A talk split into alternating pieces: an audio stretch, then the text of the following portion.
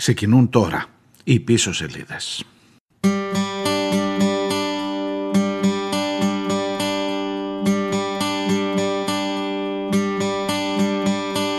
Summer has come and passed The innocent can never last Wake me up when September ends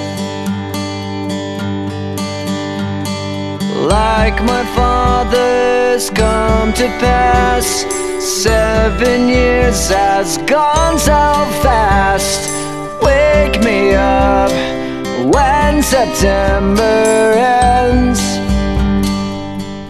Γεια σας, καλώς ήρθατε.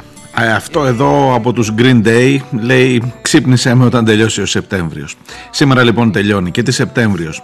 Έχω μία αίσθηση ή είναι που γύρισα εγώ από διακοπές τον Αύγουστο, δεν ξέρω. Ε, ότι αν κάνεις μία μήνυ ανασκόπηση του μήνα αυτός ο μήνας ήταν, παρά ήταν φορτωμένος με ειδήσεις, με διαφορετικές ειδήσεις, με σκληρές ειδήσεις και με πράγματα που έτσι λίγο σαν να καθρεφτίζουν όλη την ελληνική κοινωνία. Σαν τα μερομήνια ένα πράγμα που από ένα εκεί δεκαήμερο πόσο είναι βλέπεις λέει πόσο τι καιρό θα κάνει όλο το χρόνο.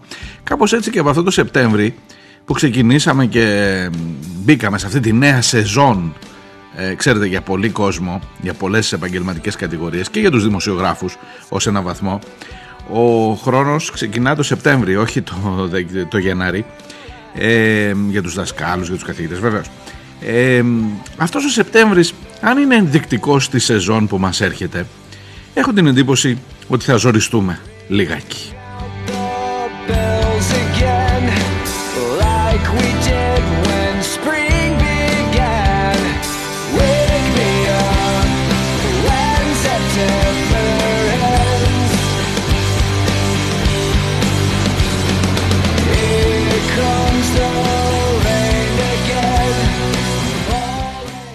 εντύπωση ότι είχε λίγο απ' όλα. Ε, ότι σαν να άνοιγες μία ατζέντα για κάθε ένα από τα βασικά, τα κεντρικά, τα, τα μεγάλα ζητήματα που απασχολούν, απασχολούν την ε, ελληνική κοινωνία. Από τον θάνατο του Μίκη Θοδωράκη και όλα όσα, όσους συμβολισμούς, όσα ζητήματα, μέχρι και τον σχεδόν αφορισμό του από τη Μητρόπολη Πειραιά, γιατί ακόμα κάποιοι θέλουν να μένουμε στον Μεσαίωνα, και όσα σήμαινε ο Μίκης, από το ζήτημα των εργαζόμενων στην ε, eFood που κέρδισαν μια, πέτυχαν μια σπουδαία νίκη και τα εργασιακά θέματα βεβαίως που μπήκαν. Ο Σεπτέμβρης αυτός είχε διεθνή έκθεση Θεσσαλονίκης ε, που απλά ξεχάσαμε να πούμε ότι θα πουλήσουμε και τη ΔΕΗ αλλά δεν βαριέσαι τώρα. Ο Σεπτέμβρης αυτός είχε Μπογδάνο στάξιμο μίσους στην ελληνική κοινωνία με τις λίστες των προσφυγόπουλων στα ε, νηπιαγωγεία. Ο Σεπτέμβρης αυτός είχε βεβαίως αντιεμβολιαστές και αυτόχθονες Έλληνες ηθαγενείς.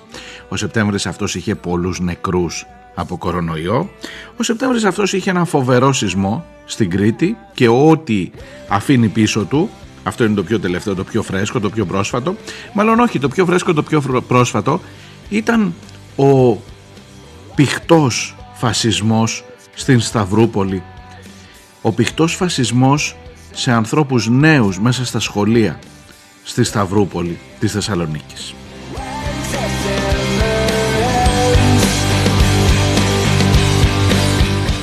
Α, ναι. Ε, ξεχάστε τα όλα αυτά. Ξεχάστε τα, ξεχάστε τα, ξεχάστε τα. Το μεγάλο, το κεντρικό, το κομβικό, το κεφαλαιόδε ζήτημα είναι ότι αγοράσαμε φρεγάτες και ότι είμαστε σύμμαχοι με τους Γάλλους.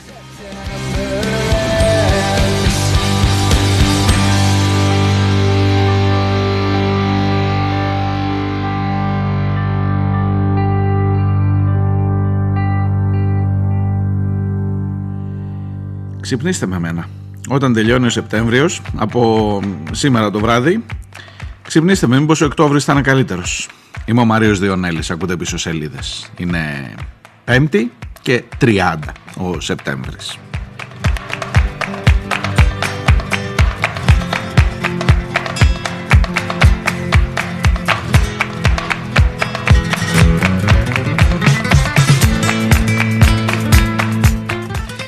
Βέβαια τώρα θα μου πεις μήπως είναι ιδέα σου απλά επειδή το δικό σου το ημερολόγιο και η καινούργια σεζόν ξεκινάει το Σεπτέμβρη. Γιατί τον Αύγουστο περάσαμε καλύτερα, επειδή εσύ έκανες διακοπές. Τον Αύγουστο που κάει και η μισή Ελλάδα και όλη η Εύβοια. Ε, τι να σας πω, τι να σας πω. Μάλλον από ό,τι φαίνεται έτσι όπως μας πηγαίνει η κατάσταση, κανένας μήνας δεν θα είναι αυτό που λέμε ήσυχος, χωρίς μεγάλες και δύσκολες ειδήσεις να διαχειριστείς.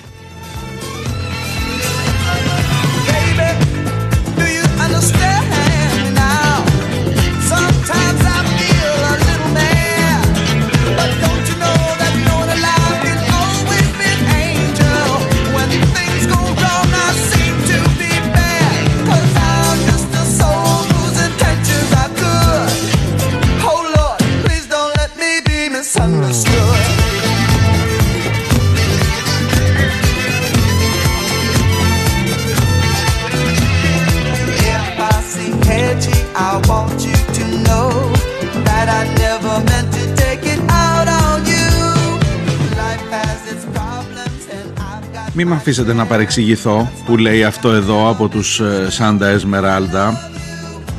Έρχομαι με μία πίκρα στην σημερινή εκπομπή.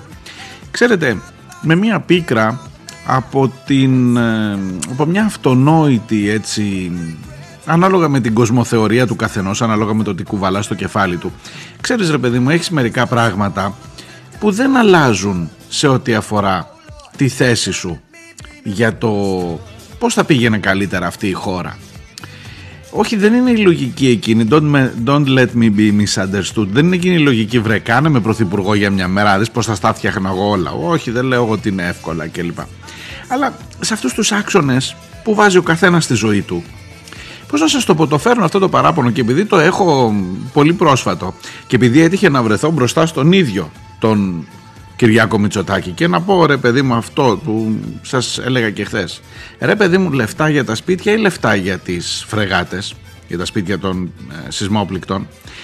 Όσο το σκεφτόμουν και όσο το δουλεύω μέσα μου και παρά τις φωνές που έχω ακούσει ότι ήταν άκερο κλπ έχω σήμερα να σας το επεκτείνω λίγο. Και θα το πάω παρακάτω και αν νομίζετε ότι αυτό είναι λαϊκίστικο και ότι δεν μπορείς να συγκρίνεις τώρα το ένα με το άλλο τη βούρτσα με την ταβανόβουρτσα που λένε μερικοί. Ε, καταλαβαίνετε τι εννοώ. Ε, εγώ θα πω και άλλα τέτοια. Λεφτά για τις φρεγάτες και τα ραφάλ ή λεφτά για την ελληνική παιδεία να διώξουμε το φασισμό; Παιδιά μαθητές ΕΠΑΛ μαθητές σχολείου μάλλον με την ανοχή και των διευθυντών τους είναι αυτοί οι οποίοι δημιουργούν φασιστικές ε, φωλιές φασιστικούς πυρήνες μέσα στα σχολεία και η Χρυσή Αυγή πανηγυρίζει. Θα μου πεις με λεφτά για την παιδεία λύνονται αυτά, θα μπορούσε εν πάση περιπτώσει να είναι καλύτερα τα πράγματα. Θέλεις να στο πάω σε άλλα ζητήματα, ε, λεφτά για τα ραφάλ ή λεφτά για να κάνεις μια σοβαρή πολιτική στο χώρο της υγείας, μια σοβαρή αν θέλεις ε, διαδικασία, μια σοβαρή καμπάνια, όχι δεν εννοώ λίστες πέτσα κλπ.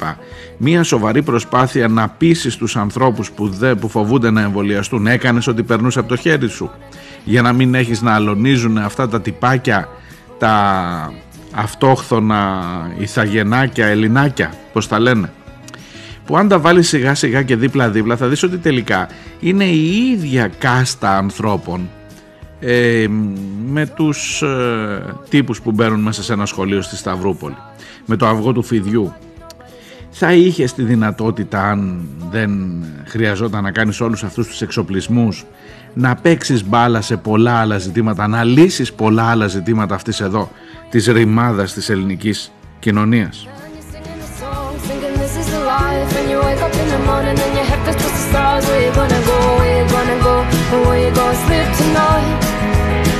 And you're singing the song, thinking this is a life. And you wake up in the morning and your head fits with the stars Where you gonna go, where you gonna go? Where you gonna sleep tonight? Where you gonna sleep tonight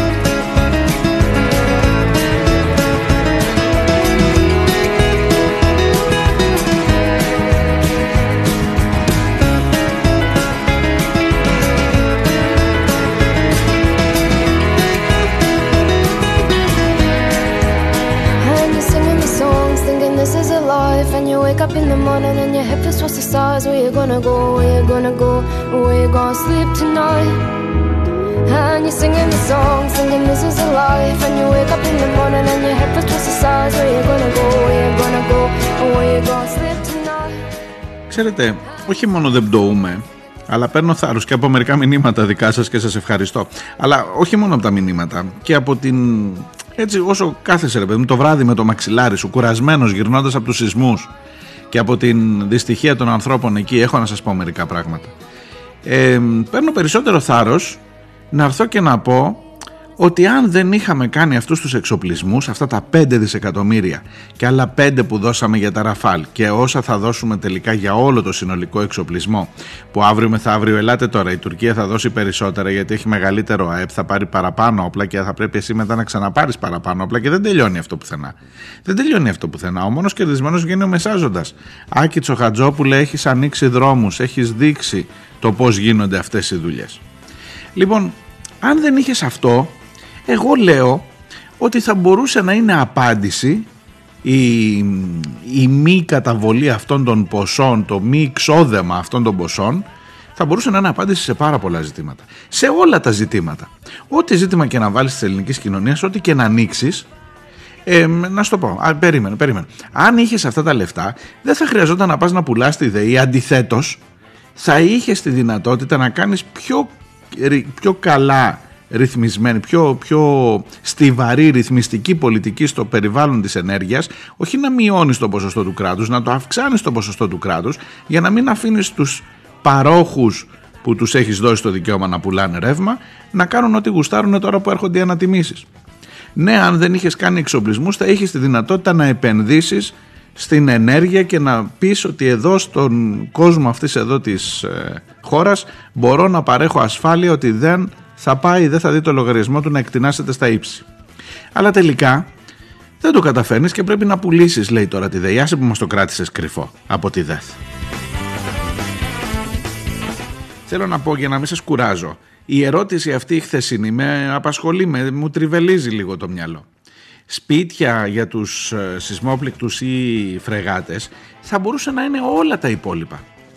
Ρεύμα, ε, κοινωνική πολιτική στο θέμα της ενέργειας που είναι δημόσιο αγαθό. Δημόσιο αγαθό είναι. Ε, για τους ε, πολίτες, ειδικά για τους ευάλωτους ή φρεγάτες. Ε, λεφτά για την παιδεία ή φρεγάτες. Λεφτά για την υγεία, λεφτά για το... Ε, ακόμα και για το εμβολιαστικό σου πρόγραμμα.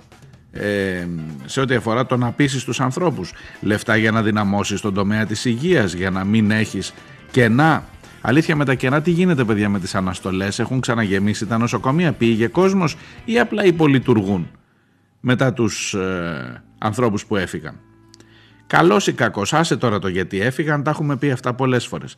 Λοιπόν η ερώτηση κάτι ή φρεγάτες μπορεί να κολλήσει παντού. Και θα με συγχωρήσετε, αλλά ακόμα και σε αυτόν που φοβάται για την ασφάλεια, την άμυνα της χώρας, δεν, ούτε και εσύ πρέπει να είσαι ήσυχος. Ούτε και εσύ πρέπει να είσαι ήσυχος. Θα πάρει περισσότερα ο δίπλα. Θα είχες μια πολιτική που να λέει να βάλεις την Ευρώπη να σε προστατεύει ως ευρωπαϊκό έδαφος κλπ. Θα το διεκδικούσες, θα το, θα το πάλευες αυτό, θα είχες τα κότσια να μπεις εκεί, ή πρέπει να πληρώνεις το κάτι στο Μακρόν και στον κάθε Μακρόν για να έχεις μια υποψία ασφάλειας. Και όλα αυτά τα περισπούδα στα ρεπορτάζ και όλοι αυτοί, όλος αυτός ο θόρυβος τις τελευταίες ημέρες για το πόσο σημαντική και οι αναλύσεις και εδώ στο αναλύσεις και τηλεοπτική μαϊντανή και στρατηγοί και αναλυτές και πρέσβεις και ένα σώρο και κέρατα δεν συμμαζεύεται για να πιστούμε το πόσο καλό ήταν που δώσαμε παιδιά τα 5 δις και ότι δυστυχώς έπρεπε, δεν, πουθενά άλλου δεν έπρεπε να πάνε αυτά τα 5 δις, έπρεπε να πάνε μόνο για τις φρεγάτες. Βάλε και τα άλλα 5 για τα ραφάλ. Τι να κάνουμε, στο Δήμο, ε, στο Δήμο Μινώα Παιδιάδας και στο Δήμο Αρχανών Αστερουσίων τους μοιράσαμε από ένα εκατομμύριο, ένας πήρε 800 χιλιάρικα, ο άλλος πήρε 200 χιλιάρικα για να αντιμετωπίσουν λέει τις ανάγκες τις, που προκύπτουν στις δημόσιες υποδομές ε, ένα εκατομμύριο. Είχα κάνει λάθος και ε, έδωσα κάποιες ε, ανταποκρίσεις θεωρώντας ότι από την εξαγγελία του Πρωθυπουργού που έλεγε δίνουμε ένα εκατομμύριο στους Δήμους ε, που έχουν πληγεί από το σεισμό αφελώς, αφελώς κι εγώ να είδε σκεπτόμενος έτσι με, με πιο αγαθό λέω αφού λέει δίνουμε ένα εκατομμύριο στους Δήμους ε, που να πάρει ευχή θα έδωσε ένα στον έναν, ένα στον άλλο. Και μετά μου σφύριξε κάποιος, μου λέει: Για κοιτάξτε, αυτό κάνεις λάθος. Και είναι, 800, είναι ένα εκατομμύριο που το μοιράζει. 80-20. Περίπου όπως μοιράζαμε την Αμερικανική βοήθεια στην Ελλάδα και την Τουρκία, 70-30, θυμάστε; Ένα τέτοιο πράγμα και στα οπλικά συστήματα. Έτσι το μοίρασε.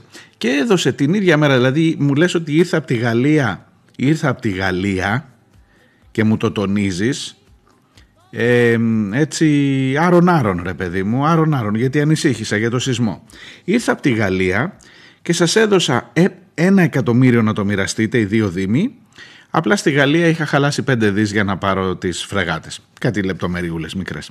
Λοιπόν, η ερώτηση κάτι χ βάλτε εκεί ή φρεγάτες κατά τη γνώμη μου κολλάει με όλα, σαν την κοκακόλα ένα πράγμα. Με όλα, με ό,τι ακούτε, με ό,τι κοινωνικό αίτημα υπάρχει σε αυτή τη χώρα.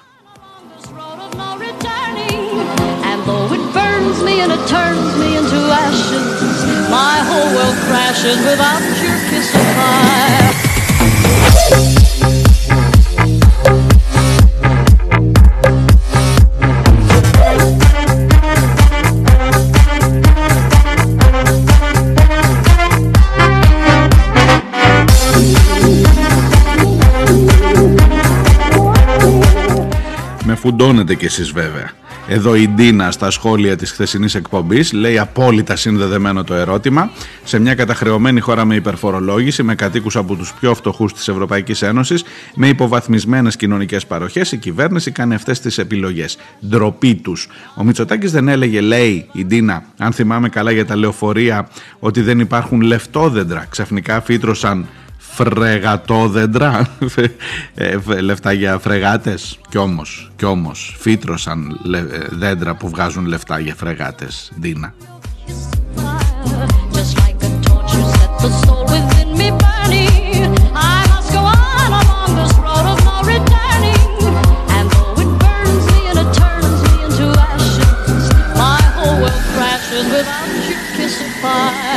I can't resist you.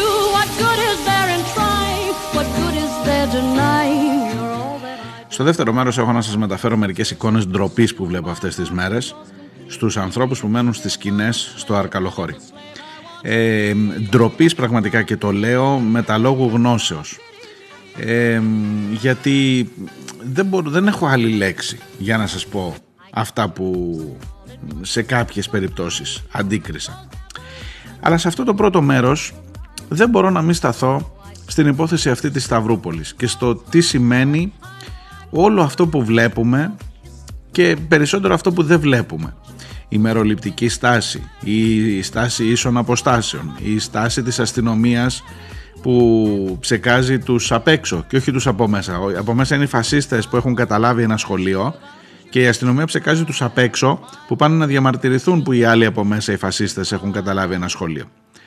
Ε, όλο, και όλο αυτό σε ένα πλαίσιο, σε ένα σύστημα μιας κυβέρνησης που έχει το μισό Υπουργικό Συμβούλιο να είναι με τουλάχιστον με παρελθόν ακροδεξιό για να μην πω με παρόν δεν ξέρω αλλά τουλάχιστον το παρελθόν είναι δηλωμένα ακροδεξιό και που λες ότι είναι πολύ εύκολη, πολύ γρήγορα φτάνει στο συμπέρασμα ότι εκεί σε αυτό το χώρο θέλω να χαϊδέψω λίγο και δεν χρειάζεται. Θέλω να τραβήξω ρε παιδί με αυτό αυτά τα παιδιά.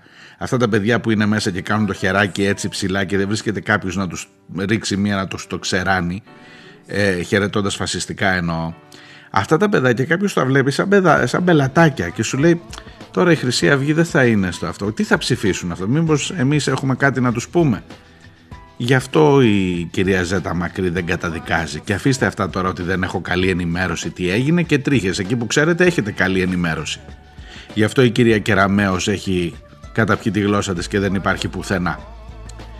Γι' αυτό δεν θα δείτε πουθενά μια σαφή, μια ξεκάθαρη καταδίκη από κυβερνητικό στέλεχος του φασισμού που έχει ενσκύψει μέσα στα σχόλια. Και ειδικά στα ΕΠΑΛ. Και μια κουβέντα ακόμα για τα ΕΠΑΛ.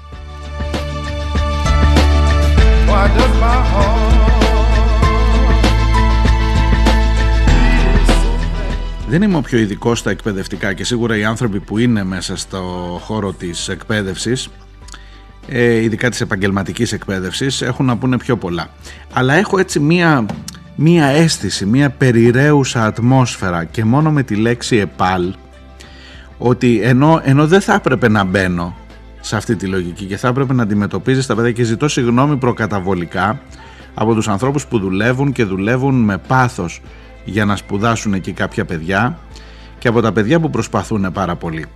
Αλλά δυστυχώς η λέξη ΕΠΑΛ όχι μόνο από τη Σταυρούπολη ο θεσμός στο Νεπάλ το τελευταίο διάστημα και μιλώ και για το χώρο που κινούμε εγώ δημοσιογραφικά γύρω από την Κρήτη, όχι μόνο Ηράκλειο έχω μία αίσθηση ότι αρχίζει να γίνεται. Ε, δεν θα πω απλά συντηρητικός, δεν θα πω απλά, θα πω ε, ακροδεξιός. Και ότι ενεργούν πολλοί πυρήνες μέσα σε αυτούς τους χώρους, το Νεπάλ της επαγγελματικής εκπαίδευσης, ενεργούν, δρούν πολλοί πυρήνες που θέλουν να στείλουν προς συγκεκριμένη κατεύθυνση μια νεολαία. Ειδικά μια νεολαία η οποία δεν φαίνεται να έχει και πολλές ε, διεξόδους μετά, ειδικά μια νεολαία που μάλλον, μάλλον αντιλαμβάνεται ως ήττα το ότι δεν πήγε στο σχολείο το κανονικό σε εισαγωγικά όλα αυτά έτσι και πήγε στο ΕΠΑΛ για να ακολουθήσει μια τέχνη. Είναι αυτή η λογική του ψυκτικού από το εγάλεο από το περιστέρι που είχε πει ο Μητσοτάκης ότι στο περιστέρι θα γίνεις ψυκτικός φίλε μου. Θα γίνεις κομμωτής θα γίνεις κάτι άλλο αλλά δεν θα πας στο Χάρβαρντ όπως πήγα εγώ στο Χάρβαρντ θα πάει από το ψυχικό και πάνω άντε από το Μαρούσι και πάνω ε, η, η κατάσταση αυτή, ο διαχωρισμός αυτός έχω την εντύπωση ότι ποτίζει μέχρι κάτω, μέχρι τους ίδιους τους συμμετέχοντες στα ΕΠΑΛ. Μαθαίνω για καταστάσεις που δεν είναι ε, αθώες. Ότι μέσα στο ΕΠΑΛ το θέμα του αρνη, των αρνητών μάσκας όχι μόνο από τους μαθητές αλλά και από τους καθηγητές που είναι σε μια κατάσταση που τους συνεπέρνει όλους προς τα δεξιά. Ότι τελικά τα ΕΠΑΛ, για να το πω ανοιχτά και μάρτης μου ο Θεός που λέει ο λόγος και μακάρι, ειλικρινά το λέω το μακάρι να κάνω λάθος, ότι τα ΕΠΑΛ είναι φωλιές που εκολάπτεται, δεν θα πω το αυγό του φίλου, αλλά που εκολάπτεται ένας ακραίος λόγος και μία, ε, ένας, ε, ε, μία αντίληψη για τα πράγματα που είναι προφανώς προφανέστατα στο πολιτικό σκηνικό ταγμένη προς τα δεξιά για να μην πω ακροδεξιά έχω την εντύπωση ότι είναι μια υπαρκτή κατάσταση.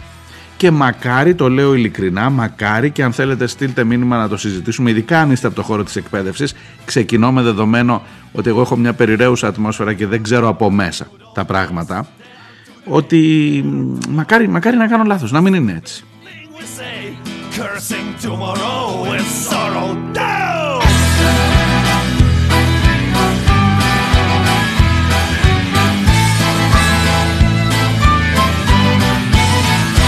Well, we stand here in a row, looking like a bunch of heroes. I know that deep inside, nothing more but bunch of zeros.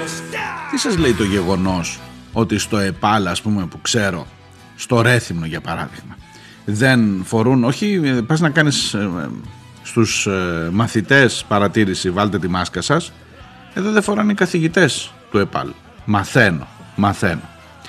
Ε, και καλά αυτό θα μου πεις είναι πτέσμα τώρα τι σου λέει το γεγονός ότι εδώ υπάρχουν καταγγελίες σοβαρές ότι στη Σταυρούπολη είναι οι ίδιοι καθηγητές που υποδεικνύουν, η διεύθυνση τουλάχιστον του ΕΠΑΛ, που υποδεικνύει στα φασιστάκια από εδώ θα μπείτε, από εκεί θα βγείτε, πώς θα κάνετε και τι και λοιπόν και τους διευκολύνουν στο να έχουν κάνει στην ουσία κατάληψη στο ΕΠΑΛ ε, μετατρέποντάς το σε μια φωλιά ακροδεξιών.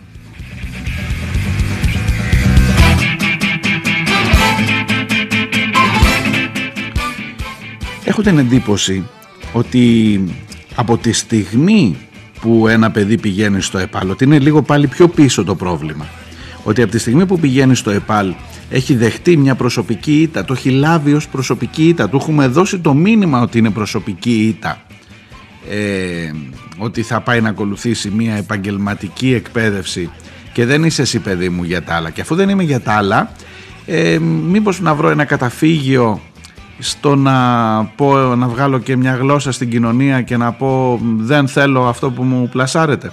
Μεγάλη κουβέντα θα μου πεις τώρα και σιγά μην την αναλύσεις και το φτάσεις να το λήξεις το θέμα σε μια εκπομπή. Εντάξει, ούτε για αστείο.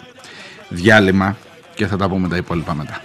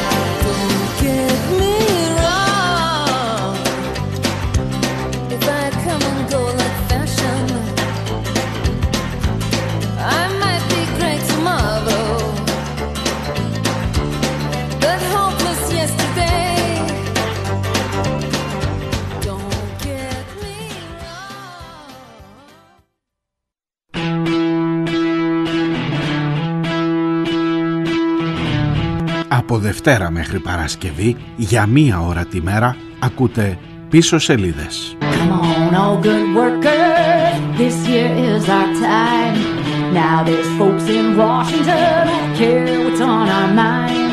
Είμαι ο Μάριος Διονέλης και νομίζω πως οι σημαντικές ειδήσεις είναι γραμμένες στα ψηλά, στις πίσω σελίδες της επικαιρότητας, σε αυτές που σε κάνουν να αποφασίσεις με ποιους πραγματικά είσαι. are you on now?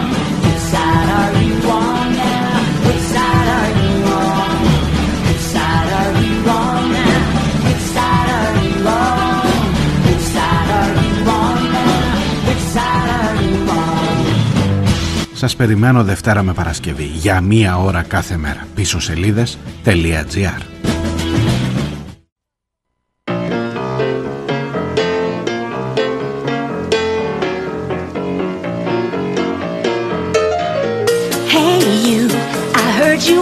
party. The world is feeling upside down, but now my feet can touch the ground. Ooh yeah, I'm feeling very groovy. I saw you dancing on your own, well you don't have to be alone. Hey you, I heard you want a party. The world is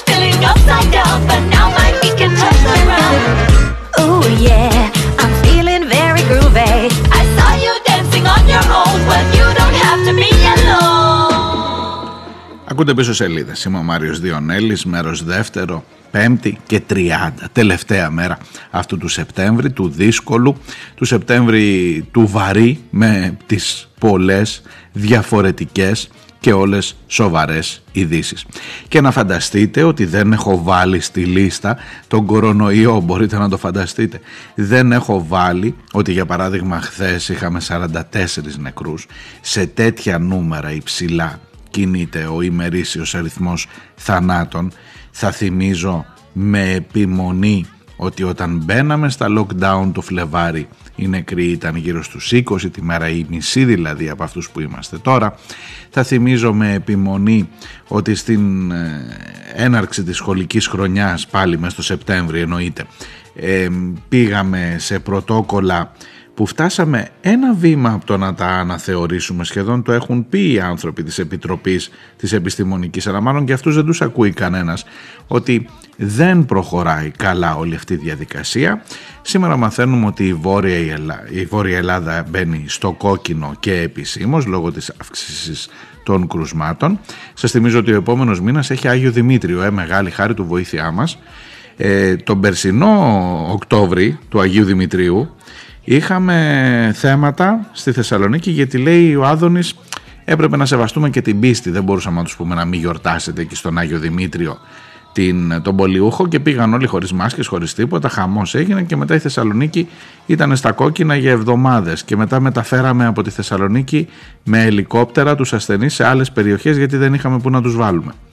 Δεν ξέρω αν φέτος θα είναι πιο προνοητική. Γενικότερα δεν ξέρω αν θα είναι πιο προνοητική με την Εκκλησία, η οποία όπως βλέπετε δεν ενοχλείται πουθενά σε τίποτα. Για να πας σε, για έναν καφέ να πας τώρα που αρχίζει και χειμωνιάζει, ήδη ο καιρός αρχίζει λίγο να τσιμπάει προς το κρυάκι, για να πας για καφέ μέσα θα πρέπει να μπεις ε, με το εμβολιαστικό σου πιστοποιητικό.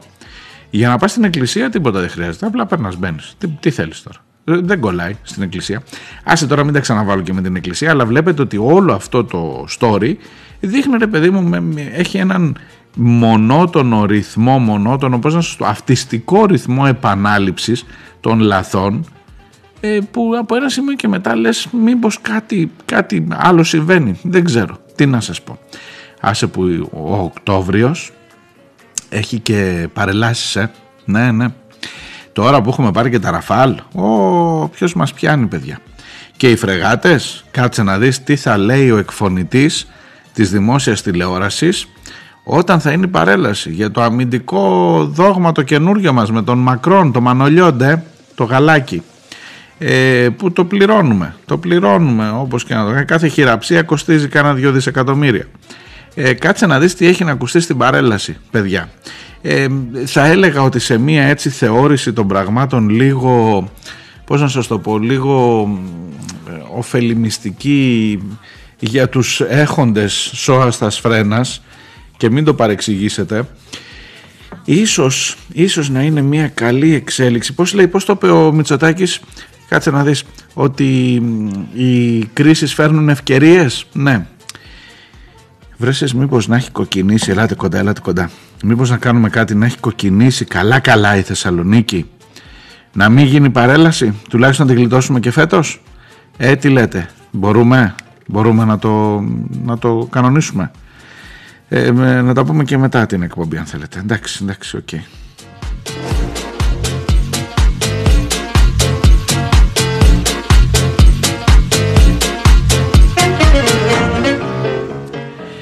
Παίρνουν επίσης μηνύματα για τη Θεσσαλονίκη για το τι ακριβώς συμβαίνει και διαβάζω και πολλά, ε, πολλές δημοσιεύσεις και στα κοινωνικά δίκτυα, κυρίως μάλλον στα κοινωνικά δίκτυα, για το πώς γίνεται ρε παιδί μου εκεί γύρω από τη Θεσσαλονίκη να, να γυρνάνε όλα αυτά τα γεγονότα της ακροδεξιάς, του φασισμού, των Μακεδονομάχων, των αρνητών. Ε, οι αρνητές λέει στη Θεσσαλονίκη είναι που κάνουν το μεγάλο το μπούγιο, περισσότερο και από την Αθήνα και τα κρούσματα πάνε μαζί με τους αρνητές, προφανώς γι' αυτό είναι στο κόκκινο. Από την εποχή, τι να σας πω τώρα ρε παιδί μου, δηλαδή καμιά φορά η ιστορία είναι χρήσιμο να κοιτάς λίγο πίσω, να διαβάζεις, ε, τι να σας πω, από την, να σας πω για τον Γρηγόρη Λαμπράκη, για τη δολοφονία, να πάω και πιο πίσω. Πολλά μπλέκω, ε, πολλά μπλέκω. Αλλά γενικώς κάτι γίνεται, κάτι γίνεται, ειδικά στην Βόρεια Ελλάδα.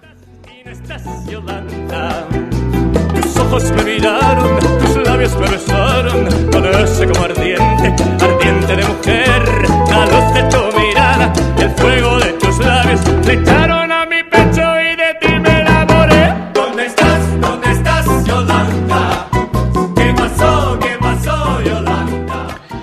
Τα δύο χρόνια, τα δύο χρονάκια από τη ζωή μου που έχω περάσει ως κάτοικος Θεσσαλονίκης δεν μου δίνουν ασφαλώ το δικαίωμα να πω τώρα ξέρω την ψυχολογία της πόλης και κάτι τέτοια. Τώρα αυτά μην τα ακούτε, εκεί θέλει να έχεις κάνει ε, διατριβή. Εδώ 11 χρόνια στην Κρήτη και δεν ξέρεις ακόμα την ψυχολογία των κριτικών. Τέλος πάντων, ε, σου δίνει όμως το δικαίωμα να πεις ότι έχω πάρει μια μυρωδιά. Να σου πω ένα παράδειγμα. Στις εθνικές γιορτές, το λέω σε φίλους ας πούμε πάντα ως παράδειγμα, το τι σημαία, το τι σημεοστολισμός, δηλαδή το πόσοι Θεσσαλονικείς νιώθουν την ανάγκη να σημειοστολίσουν τον μπαλκόνι τους αυτό το πράγμα εγώ δεν το έχω ξαναδεί ούτε στην Αθήνα που έχω ζήσει 33 χρόνια ούτε στην Κρήτη. Ε, πολύ σημαία αδέρφια πολύ. Και λες από τη μία μπορεί να είναι και καλό ρε παιδί έχουν έτσι μια πατριωτική έτσι πώς να το πω μια πατριωτική συνείδηση πιο, την έχουν πιο μεγάλη την υπερηφάνεια τους την εθνική ε, αν το δεις όμως λίγο διαφορετικά μπορείς ίσως και να καταλαβαίνεις για μερικά πραγματάκια που βλέπεις αυτές τις ημέρες, τις ειδήσεις.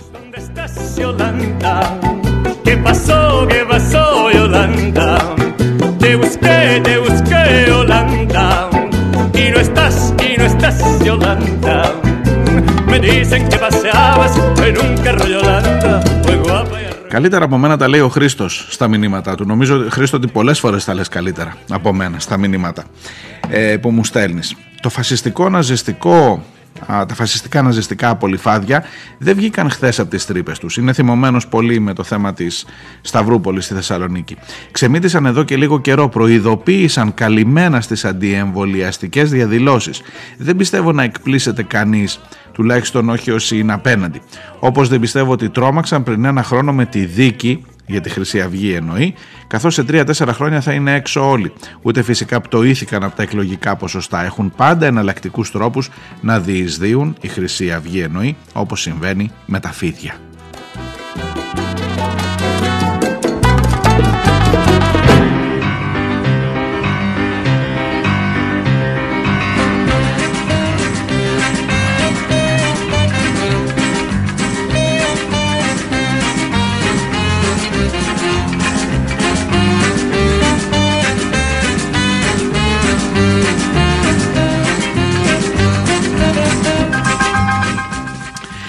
Και ο Χρήστος βάζει ένα ζήτημα ε, γεωγραφίας αν και λέει ότι δεν είναι ο φασισμός υπόθεση της γεωγραφίας αλλά πως γίνεται αναρωτιέται και αυτός διαχρονικά από τις αρχές του προηγούμενου αιώνα η περήφανη σε εισαγωγικά Μακεδονία και ειδικά η Θεσσαλονίκη να ζεσταίνουν συστηματικά το αυγό του φιδιού να του δίνουν συνεχώς ευκαιρίες.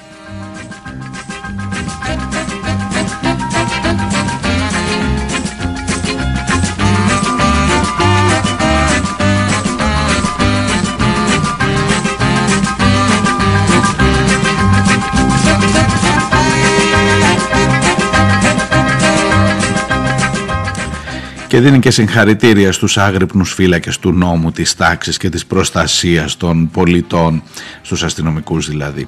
Είχαν καιρό λέει να πολεμήσουν στο δρόμο, στην ίδια πλευρά με τους συναδέλφους τους. Επί δύο μέρες ένα σχολείο εν λειτουργία με εκατοντάδες μαθητές μέσα γίνεται ορμητήριο οπλισμένων σχολικών και εξωσχολικών σκουπιδιών. Ειδικά για τα γεγονότα, τα χθεσινά, ήταν κοινό μυστικό σε όλη τη Θεσσαλονίκη ότι θα συμβούν. Εκείνοι όμως λέει τα όργανα του νόμου και της τάξης ευτυχώς με ρίμνησαν. Είχαν μαζί τους χημικά. Για τους απ' έξω όμως που ήταν άοπλοι όχι για τους μέσα με τα μαχαίρια και τα καδρόνια.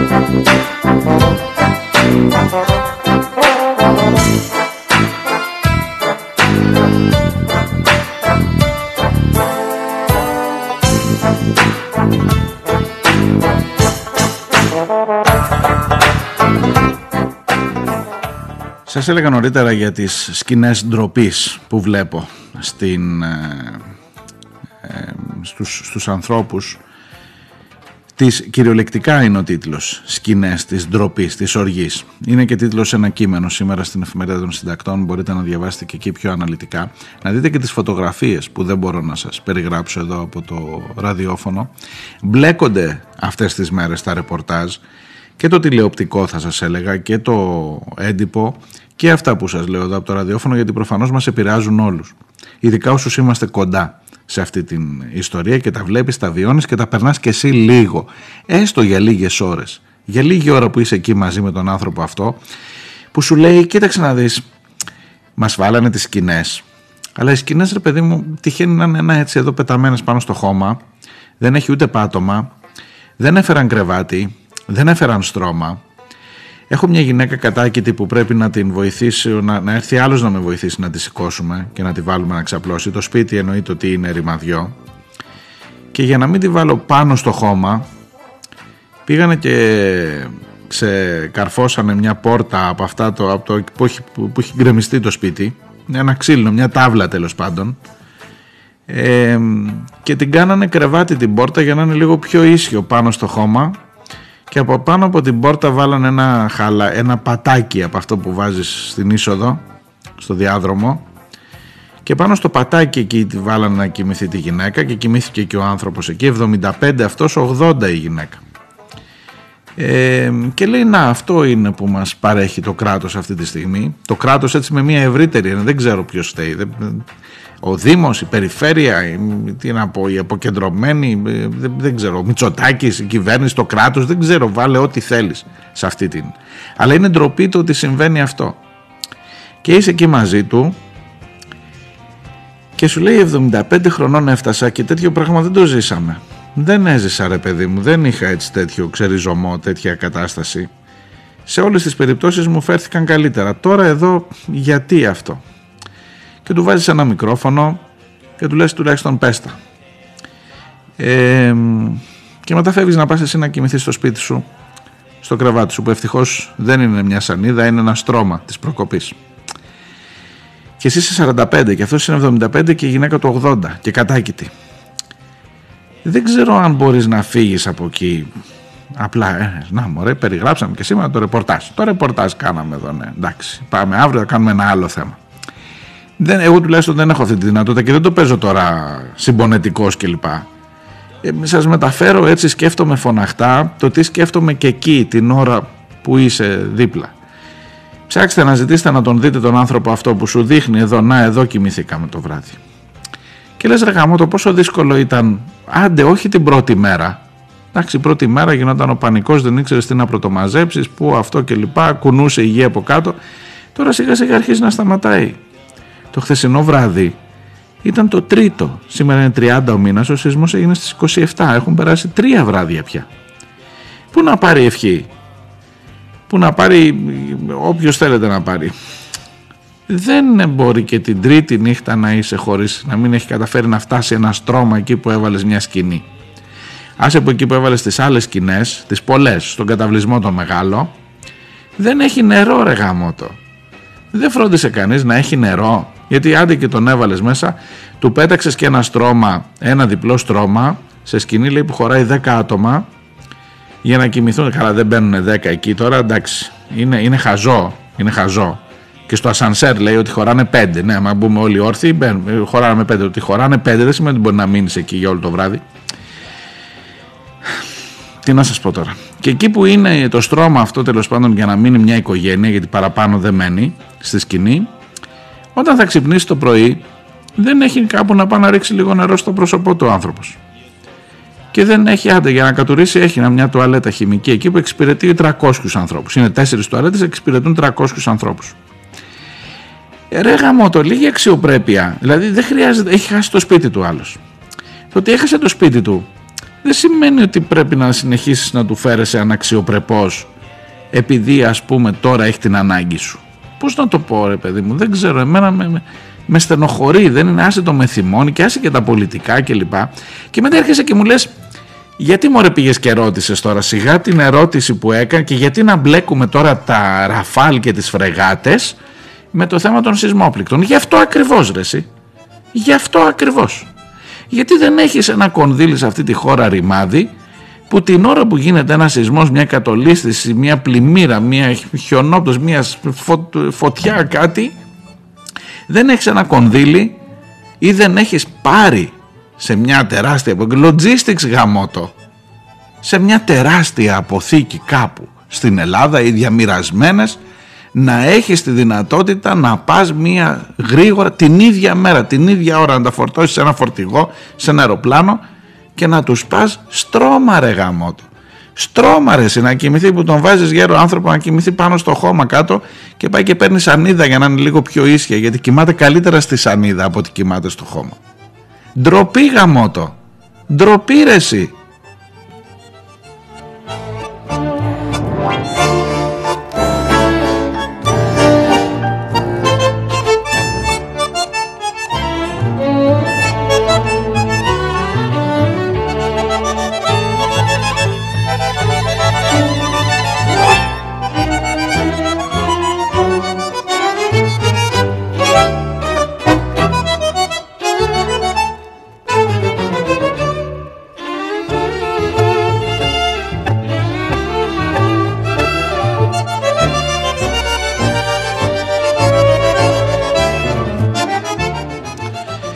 Πήρα ένα mail από τον ε, ένα μήνυμα στο Messenger από τον Γιώργο Αγοραστάκη. Άλλος Γιώργος Αγοραστάκης, όχι αυτός ο, στο, από το Σύλλογο Φίλων του Μίκη Θοδωράκη, συνωνυμία. Που λέει για το θέμα του ΕΚΑΒ, μου στέλνει ένα μήνυμα ότι στις πληγήσεις περιοχές στην Κρήτη υπάρχει και μια καταγγελία συγκεκριμένη ε, κυκλοφορούν και η αλήθεια είναι ότι τα είδα κι εγώ κυκλοφορούν αυτές τις μέρες ιδιωτικά ασθενοφόρα και όχι του ΕΚΑΒ. Ε, και του ΕΚΑΒ αλλά και ιδιωτικά. Και υπάρχει μια φασαρία γύρω από αυτό πώς επετράπει και γιατί και ποιος εκχωρεί ας πούμε και ποιος τα πληρώνει και γιατί δεν μπορεί το ΕΚΑΒ.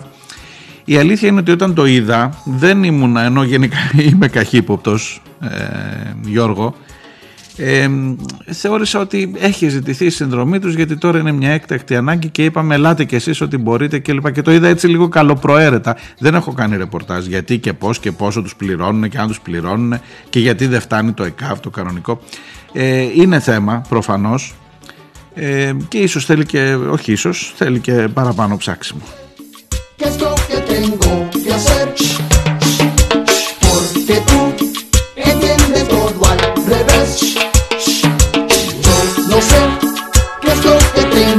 hacer. Porque yo no puedo seguir contigo. Siento que esto es como un castigo. Tú hablas sin parar y sin tener ningún sentido. Yo no sé lo que voy a hacer contigo.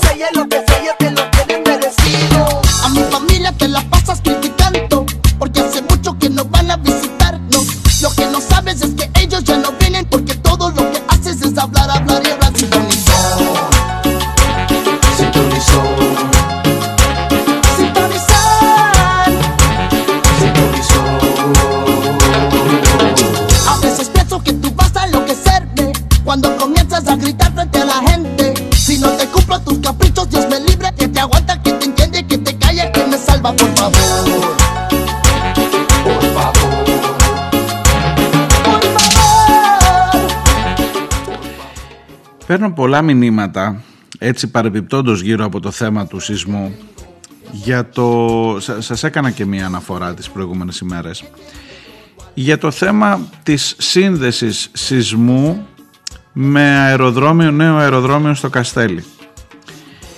Και μ, έλεγα και την άλλη φορά, αλλά ξέρεις αυτά δεν τα κάνεις παρεμπιπτόντως. Κάποια στιγμή, ειδικά για τους εκτός Κρήτης, γιατί ξέρω ότι ακούτε πολύ εκτός Κρήτης και τώρα μπορεί να λέτε τι με ενδιαφέρει εμένα αυτό. Ε, μ, το, το αν υπάρχει κάποια σύνδεση σε σχέση με την δραστηριότητα, μάλιστα βγήκε ο Τσελέντης και είπε ότι την Τέρνα την είχα προειδοποιήσει ότι εκεί που πάει να φτιάξει αεροδρόμιο υπάρχει ρήγμα. Μετά βέβαια το ανασκεύασε λίγο αυτό και είπε ότι μπορούμε να κάνουμε τα έργα αλλά χρειάζεται ειδική κατασκευή. Ε, και σε κάθε περίπτωση αυτό η δήλωση εκείνη δεν ήταν τους είπα ότι αν κάνετε εκεί το αεροδρόμιο θα ενεργοποιήσετε το ρήγμα. Προσέξτε είναι τεράστια η διαφορά. Τους είπα ότι εκεί που κάνετε το αεροδρόμιο έχει ρήγμα και άρα θα έχετε συνέπειες. Είναι άλλο, είναι, είναι ένας δρόμος αρκετά μακρύς για να φτάσεις από το ότι οι, οι εργασίες ενός κακού, ενός λάθος αεροδρομίου, την ξέρετε τη θέση μου, τουλάχιστον όσοι ε, γνωρίζετε τι έχω γράψει για αυτό το θέμα, ε, όμως είναι μεγάλος ο δρόμος για να πεις ότι οι εργασίες προκαλούν από κάτω τους σεισμούς. Και βεβαίως σέβομαι απολύτως, παίρνω μηνύματα από το φίλο του Δημήτρη για παράδειγμα, ότι η επίδραση της συμπεριφοράς του υδροφόρου ορίζοντα από τις ε, υπόγειες δεσμεύσεις του υπέργειου νερού σε μεγάλη κλίμακα ε, έχει άμεση σύνδεση με την διέγερση των ρηγμάτων. Υπάρχει και αυτή, μου το στέλνει σε ένα link, ότι υπάρχει και αυτή η οπτική. Θα προσπαθήσω να μην κάνω τον ειδικό. Μου φαίνεται ε, αυτό που σας είπα, μεγάλος ο δρόμος ή εδώ μεταξύ, ε, ε, πώς το λένε, εν πάση περιπτώσει, θα ήθελα να το ψάξω και θα ήθελα να δω ε, κάποιον πιο ειδικό, να το, να το δουλέψω. Δεν ξέρω, δεν ξέρω. Καλά για τον ανορθολογισμό του αν φταίει ότι καταχώσαμε μια εκκλησία μην λέμε τώρα τα ίδια εντάξει ότι έχει θυμώσει ο Θεός μαζί μας που καταχώσαμε μια ε, Αγία Παρασκευή ε, αλλά τι να σας πω τώρα για το πρώτο θέμα για το αν, διενε, αν ε, διεγείρονται τα ρήγματα από τις δραστηριότητες για παράδειγμα σε ό,τι αφορά τις εξορίξεις, τις υποθαλάσσιες εξορίξεις πετρελαίου θα μπορούσα να καταλάβω πιο πολύ γιατί μιλάμε για μεγάλα βάθη 3.000 μέτρα λέει είναι στη θάλασσα της Κρήτης εκεί που θέλουν να σκάψουν και δεν είναι σαν την Καβάλα ε, και τον Πρίνο που είναι στα 500 μέτρα. Εκεί είναι όχι στα 500 στα 50 μέτρα εδώ στα 3.000 μέτρα προφανώς κάτι εκεί μπορεί να δημιουργήσεις να, μια αναστάτωση εν πάση περιπτώσει. Αλλά τώρα ξέρετε έχουμε τον κίνδυνο έχεις τον κίνδυνο πολύ γρήγορα να, να κάνεις και το σεισμολόγο και το γεωλόγο και τον υδρογεωλόγο και τον μεταλλιολόγο ξέρω εγώ. Δεν είναι ούτε στις προθέσεις μου και σίγουρα δεν είναι η ειδικότητά μου. Το αεροδρόμιο πρέπει να μην γίνει γιατί είναι ένα παράλογο έργο. Όχι γιατί ενεργοποιεί τους σεισμούς αν ενεργοποιεί τους σεισμούς είναι ένα παράλογο, ένα αντιοικονομικό, ένα λάθος έργο για όλο το νησί της Κρήτης σε αυτή την κουβέντα έχουμε χάσει κατά κράτος το αεροδρόμιο είναι σε εξέλιξη οι εργασίες Τώρα ο σεισμός να αποτελέσει κίνητρο ή εν πάση περιπτώσει να αποτελέσει, να βάλει φρένο, τροχοπέδι στην κατασκευή του αεροδρομίου. Μακάρι θα σας έλεγα, αλλά δεν έχω επιστημονικά δεδομένα να το στηρίξω αυτό.